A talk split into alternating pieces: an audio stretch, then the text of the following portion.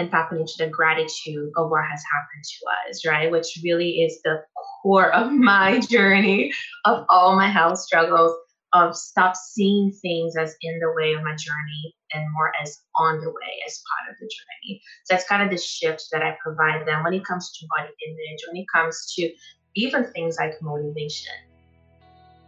From spinal surgery and not feeling in control to feeling outrageous trust in the unknown and seeing connections to everything. From experiencing resentment towards her ailments and conditions to establishing a gratitude practice, entering a true journey of self discovery, and dedicating her life to help others. Welcome to the Safe Haven, a space for stories to be shared about the lights and darks, highs and lows of life. Juliana Leamen is a nutritionist and mind body weight release expert, university trained with a master's degree in science, certified as a holistic nutritionist, and functional diagnostic nutrition practitioner. She is dedicated to helping women over 40 balance hormones naturally and achieve sustained weight loss, what she likes to call weight release, through the use of real food and a shift to the diet mindset. Juliana's education is supported thoroughly by her own personal experiences, which combined have created a very welcoming and authentically empathetic practice. Let's start with what brought Juliana to Canada. So I've been in Canada for 15 years now, and it was really a decision that my parents made. Uh, to be completely honest, I spent six months of my life kind of like in resistance of that move because I was in university, I was in kind of like my early 20s. So you have a lot of your life, at least you think, figured out. Uh, so it was really a decision that my parents made in relation to a better quality of life. So it was just like life back home. It was very stressful, dangerous in ways that I think in Canada we don't think about a lot of times, which is really kind of like a, a big tying point to everything that has happened to me since. Um, but it was really, they tried for many years, uh, I would say for maybe think three years, uh, to go to Australia. That was their, you know, initial thought. And they wanted to go to Melbourne because at that time I was in my uh, second year of veterinary medicine at university back home. Uh, and they had a really good school, a vet school in Melbourne. And then for, you know, destiny reasons, I guess, Canada became an option um, because of Guelph and the University of Guelph. And then it just happened really quickly and we moved. So that was basically how it took place. Yeah. So right off the bat, I just picked out veterinary medicine because now yeah. knowing what you do as your career, I'm like, wait a second, what what happened there? Like what changed your direction? Totally. And I'll say the reason why I think growing up, uh, my grandparents they're still alive in their 80s and they are holistic practitioners themselves. And my grandpa's father was a vet, and we grew up loving animals, around animals in the hobby farm and at home. So I think it was just like that passion for, you know, animals in general that brought me to that field. And in my second year, that's when my parents moved to Canada. So I did continue my education at Guelph, University of Guelph, with intentions of going towards a veterinary medicine program. But in my very first year at Guelph, when I transferred, nutrition found me. And it was like I fell in love truly uh, in a way that I switched all my coursework and all I studied for the last two years was nutrition. Then I did a master's in nutrition at the same university. And it just became a way, I think, for me to understand the body and also contribute to health in a way that I thought was proactive and really empowering. So that is kind of how I exited the vet field uh, and really went into studying comparative nutrition, working in the industry for about seven years in corporate, and then in 2017 opening my practice full time in human nutrition, completely kind of like shifting 180 uh, for a while in there, I did a little bit of sort of work with weight loss for people and pets at the same time. Uh, and it was kind of like a, you know, the whole idea that when you get a dog, you start walking more. Uh, but then eventually emerges into just holistic human nutrition. Mm-hmm. It sounds like you have a really deep rooted passion for nutrition that you didn't even realize you had until it kind of stumbled a, uh, into your life. But I'm always Completely. so curious with such a such a huge change in trajectory. There must have been something this is this is me assuming here and just kind of wondering at the same time that there must have been something going on in your life personally that made you really jump into such a deep dive nutrition shift. What happened?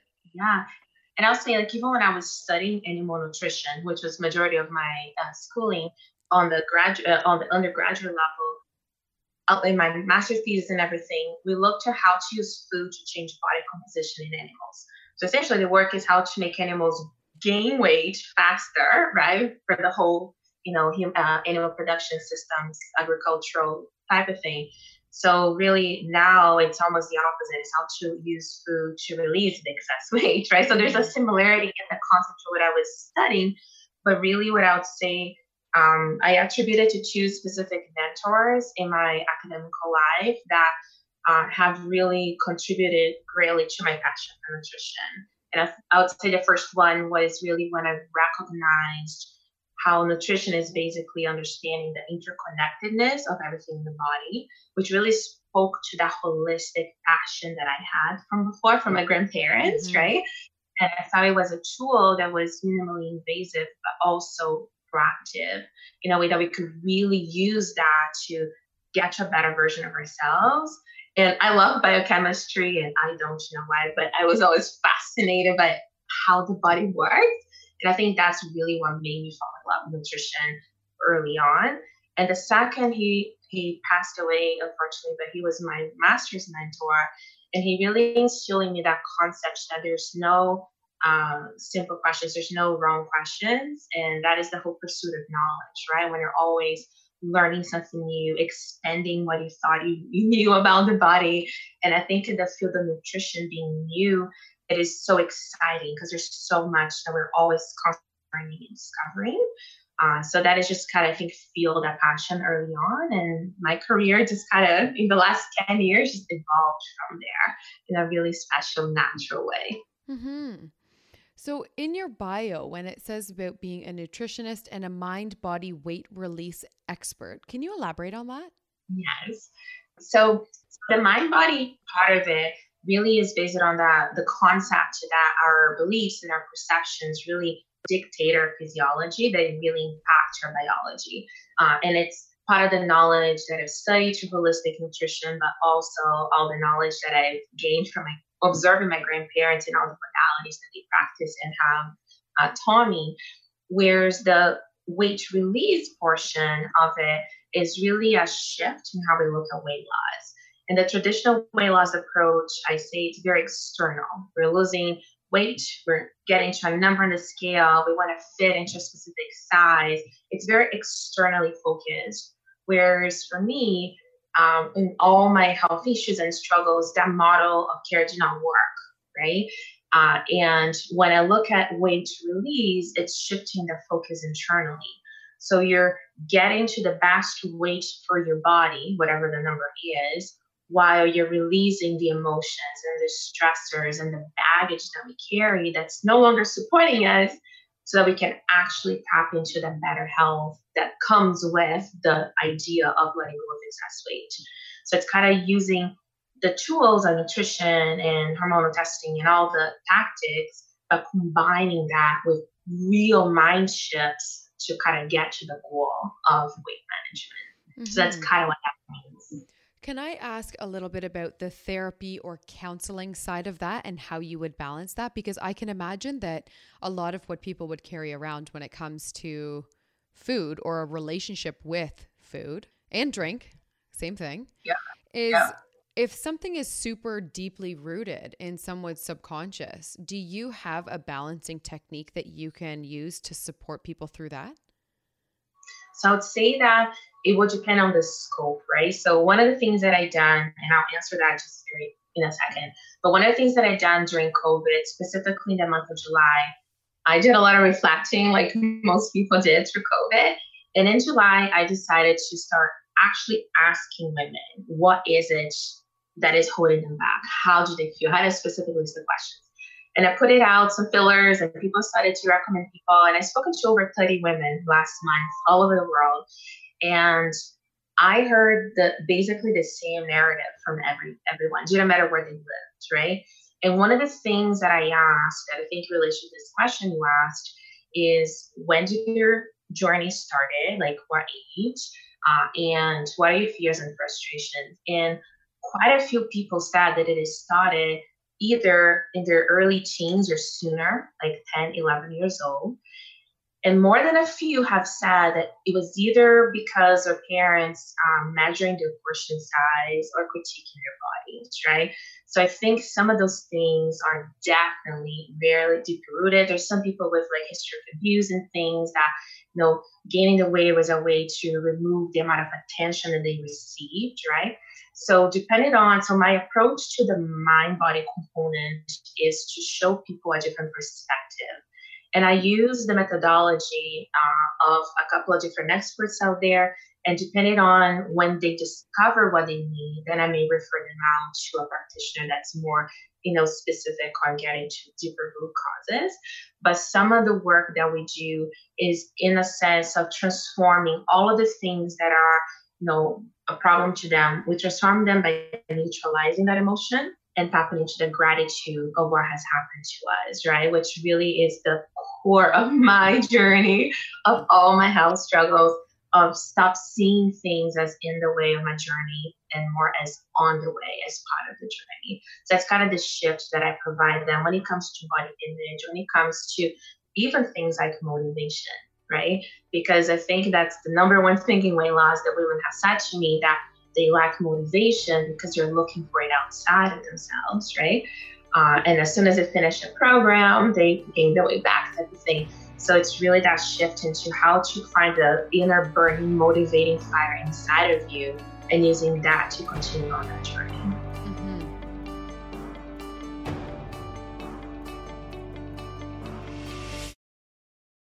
When you just mentioned parents and portioning out meals, right? I've uh, one of my yeah. best friends had dealt with this as she was growing up and just when I look at her relationship with food now as a 33-year-old woman and how it's affected her and her lifestyle and her perspectives it's it is so deeply rooted and then that made me wonder about with everything going on and so many people are stuck at home right now depending on where they're living it sounds like there is such a space for education when it comes to parents, right? So, educating parents on how they can establish their own healthy relationship with food so that they can model that for their kids. Do you have something like that in place or do you work with parents in that way? So, majority of the people I work with, I really serve the 40 plus demographic, right? So, a lot of times, like those women already, if they have had kids, or some are still kind of like in that phase but most of them have already, you know, had kids and they're already at least in their teens, right? Um, so I'm not necessarily at the inception point of that transformation. However, I think there's still time for them to influence, and even as you know, in their 50s and 60s, influence their grandchildren and continue to propagate that. Because one of the things that I feel my Brazilian background really serves me is that I saw so much poverty and I saw so many people and children starve in a country of such inequality, right? That we grew up with such respect and gratitude for putting in your plate, right? That I think is a, a very important component of it. And I, I'm always neutralizing people's emotions towards food by looking at it from that perspective that it's actually a blessing the food in front of you. And the food doesn't have to be the enemy anymore, right? Which has been kind of portrayed as for so many years.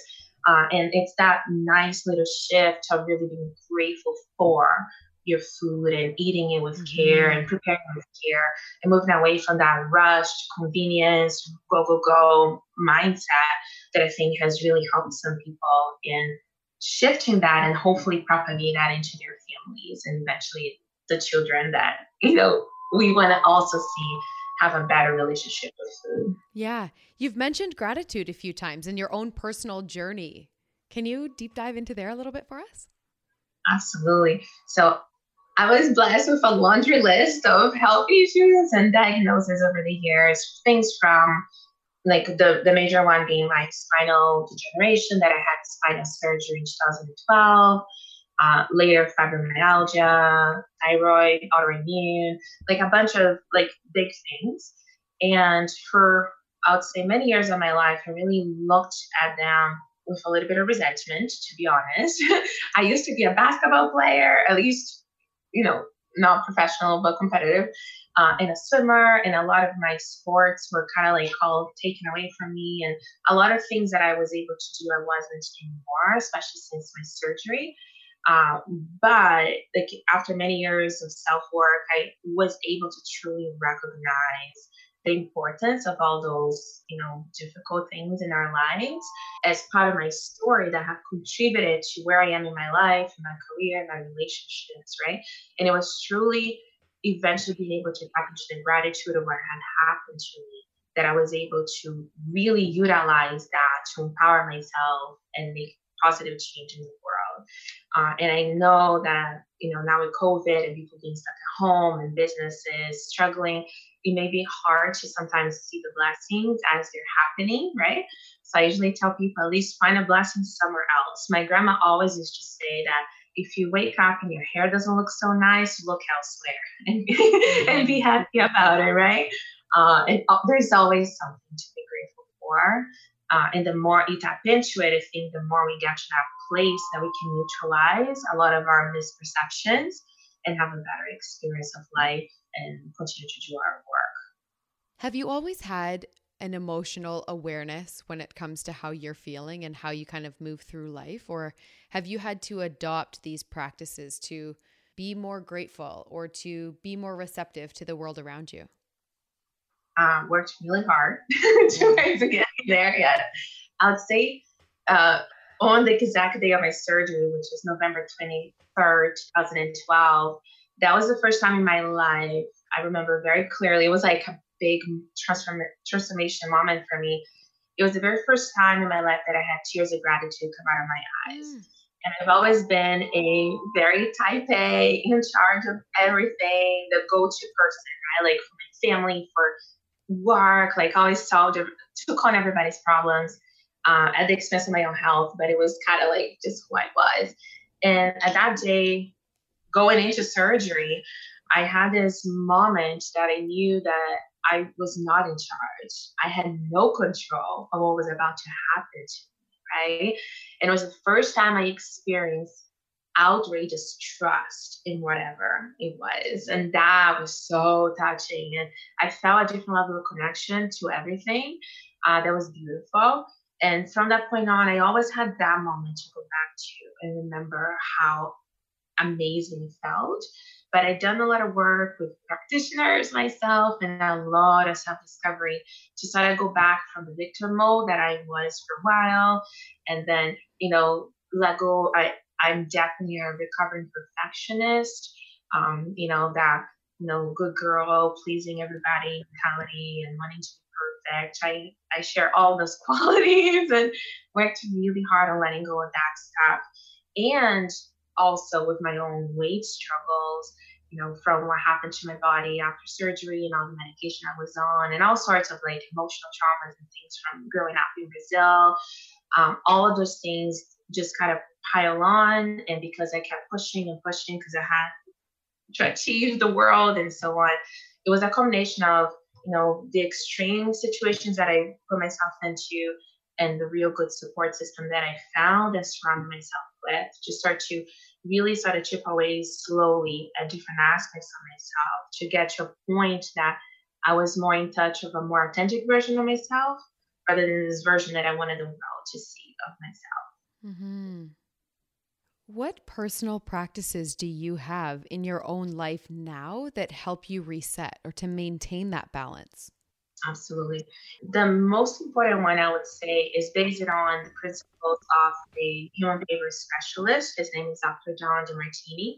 And I've been studying his work for quite some time, and it influenced a lot of my own mind shift. And is the concept of looking at the benefits and the drawbacks of every situation, right? So if something happened that I perceive as negative, more challenge than support, through just listing both sides on a piece of paper, it helps your mind neutralize it and see both equally so that they're no longer you know out of balance for you and he has a, a few different methodologies but that's probably the one that i've used the most and the second thing is really as you're closing the evening, really kind of look back at your day and either pick one thing you're grateful for or list more if you can, if you have them, mm-hmm. and really start tapping into that beautiful energy that it is gratitude.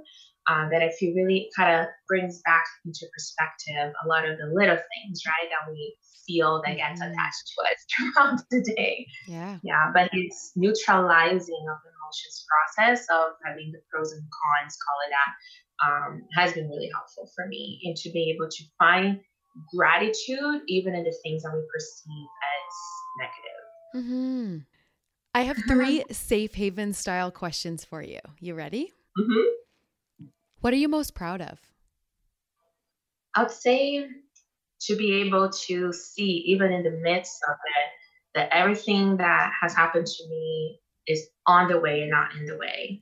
That my health struggles and especially my hormonal struggles, which is really the basis of my work now, uh, are just like part of the plan, right? Because the more I go through them and the more I get out of them and the tools and the vibrant food and everything that I use to be able to then share that to the world, because I know I'm I'm not alone in the things that I feel. So be able to tap into it as I'm going through that, I think is something I'm very proud of.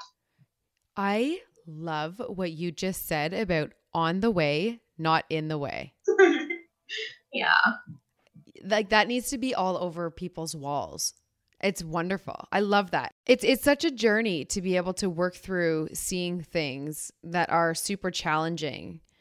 And another shift that I've even had in my own life as opposed to thinking happening to me it's what is like how is this happening for me? What can i learn from this or through this process? So oh do i ever feel that one? Love it. Uh, i have another question for you and that is what do you want to be known for? That's a big one. I would like to be known as someone that stood up for women and that made a significant impact in the weight loss industry and I know that's a huge, huge task, but that is really important to me. And one of the things that came up as I was talking to the women in July uh, was really how overly commercialized the weight loss industry is, right? Uh, I had people say to me, like, they just want to have somebody be honest and tell them, can I even get the results? Just tell me the truth. Like, don't give me the spiel, right? And it's that lack of, think of not just honesty, but real information with the only goal of helping people rather than catching them back next year when they gain the weight back, like that type of, you know, approach. And I want to, like, I have tools that I know can change how people look at things. And some of them are a little new in terms of the approach versus what's out there. Um, but I really feel that I would like to be known for being able to make a real impact and change you know the discourse and how we look at weight loss. There are so many societal messages that make us want to change everything about ourselves. How do you combat that in your work? I mean that's got to be so deeply rooted in everybody that you work with. What are some tools and techniques that you have to navigate that? I think the major one and i and that's an awesome one because that is something that i encounter a lot of people and even messaging out there that you know in order to love yourself fully you need to love all the parts of your body right? And as somebody looking at the mirror and you're seeing something that's so far removed from what they want to look like or feel like it's very difficult to tell the person just love every piece of yourself right? I think that's kind of like an unrealistic ask. So for me one of the things that i teach the woman to do is how to be in acceptance of all the pieces. Not so much necessarily loving the pieces can be part of the process, the eventual goal, but being in acceptance that, for example, if you have X that's going on that you don't like, that specific X has been a gift given to you because it given you the path you're in today, the knowledge and the people and experiences. So start to tap into accepting the parts that we don't like to eventually, when they're neutralized and you're not polarized about them, so they can become an acceptance of the shape and size and color, whatever of your body, right? Um, but it's always about the way that I work. It's always about finding both sides, understanding how that has helped you get to where you are, and then you can move forward. Um, but I don't believe that everybody should love every piece of them. Like, you know, it, it could be too much of an ask right away. You can get there when you tap into the gratitude of who you are, right? But I think there's a process getting there so that you can look in the mirror and all you can see is gratitude for yourself as opposed to, oh, my hair doesn't look so good and this and that. I come from Brazil, which is the capital of plastic surgery in the world, right? Like I was raised with all, and I was 21 when I came to Canada. So my forming years were based on incredibly unrealistic markers, right, of beauty, of success, and even body shaming from family members. And all those things were part of my growing up. So for me at that time to look in the mirror and say when I was 20 pounds overweight and say, I love all of it, it would have been a lie, right? So I rather take the honesty route and I worked really hard on getting to that point that I can accept the process, the body, the reasons, the choices I've made as being the best that I was possible at that time so we can move on rather than dwell too much in the past, if that makes sense. Mm-hmm. What is something, this is a vulnerability question here. Yes. What is something that you look in the mirror or think about yourself that you are currently working through? Um, I would say probably my skin is going to be the one. Part of my autoimmune condition impacts my skin, and I think it's one of those things that you know when I had severe chronic pain, I couldn't hide. A little bit of the weight issues, I could hide, but the skin it can hide unless I'm wearing like sleeve sweaters all the time. So that has been probably the most uh, big one because it has forced me to really walk the dog, right? Into accepting some of that. Mm-hmm. And last November, when my husband and I went to, we went to Cuba for like vacation uh, and wearing bathing suit and stuff, when some of the little things in my skin were seeing was probably, it was a very big transformation because I realized how much I was not comfortable with that, right? And even in those 10 days that we were gone, like working through myself and you know getting to a better place. So I'm still working on it. Uh, it's still something that I find difficult, um, but I'm still going the natural route and working on my hormones and the foundation of health to kind of get to the best that that can look like mm-hmm. without the expectation of perfection anymore, right? Yeah. Yeah. That makes it so much more relatable when you can actually just kind of open up and share your own your own challenges, the things that you're working through on your own. That's a, that credibility aspect of of your work and being real, especially as a woman or someone who identifies as woman or female. I feel like it's just the pressure is on us to look and feel a certain way at all times. So it's so true. And I think yeah. too in my line of work, especially in nutrition and in weight loss, right? I would say that has been probably the most I would say the judgment that I felt in family functions with friends that, you know, if I were to pick up, say, a bowl of ice cream and I pull up, people are looking at me like, You made ice cream? Almost like if I had to hold this perfection image, right? That all I do is eat organic greens and drink green smoothies every day. I think that some people expect that. And not being a size zero in weight loss was also a big sort of initial journey for me, right? Uh, until I realized that the reason why that's absolutely okay is that I'm not teaching how people how to lose crazy amounts of weight. I'm teaching them how to be healthy right? And the weight is a consequence of your body size and your age and your hormones and all of that stuff. So definitely the, you know, my perfectionism tendencies, right? And that's what I said at the beginning of shining some of those walls, right, into the real struggles of real women. Even with all the knowledge I have and the 10 years of experience, that it's a constant journey. Like, you know, I'm not at the end of the journey, and I probably will never be until my last day on the earth mm-hmm. because it is always changing, our hormones are always evolving, stressors are always around us, right? So it's just that balancing act to be the best version you can of yourself today and making as good choices as you can. Mm-hmm. So yeah. yeah. Thank you for sharing that. The last safe haven style question, I got a little bit rerouted there, but that's totally, I love that kind of stuff. So, the last safe haven style question that I have for you is if you had a message for everyone listening, what would it be? I'd say that, and this is speaking a little bit more to the women, but that you're not alone and that the symptoms you feel are not just in your head. And I think that's the message I really want to spread out there that, you know, for the brain fog to the growing anxiety to the lack of libido, all those things are very directly influenced by stress levels and hormone dysfunction. It's not just, you know, a lot of times we're just, I think, taught to believe that it's just in our heads and we just need to toughen up and keep pushing, right? Uh, whereas in reality, that's not the case. And accepting that that is something that can be improved upon and then giving them the tools is really the message that I want to give out there that women don't have to live miserable lives because nobody's telling them what's actually going on. Mm-hmm. My job is to tell them what's going on, but also make them feel that as I was talking to people in all, you know in Europe, US, Brazil, Canada, we all share the same symptoms and we're going through the same stuff, right? So they're not alone. Mm-hmm. Yeah. Where can people find you on social media? I would say the best place to find me will be on Instagram. Mm-hmm. So my handle is naturally.joyous. And I'm currently working on something I'm really proud of. So it's actually on my link in bio, which is my weight release shift program.